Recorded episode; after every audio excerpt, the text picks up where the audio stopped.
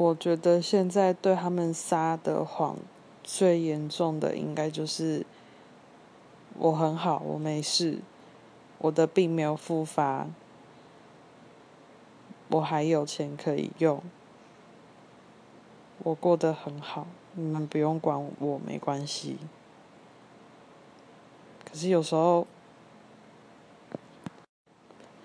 有时候很想求救，可是。觉得求救之后，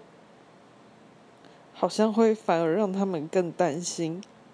觉得自己就像是一个负担，不太知道该怎么办。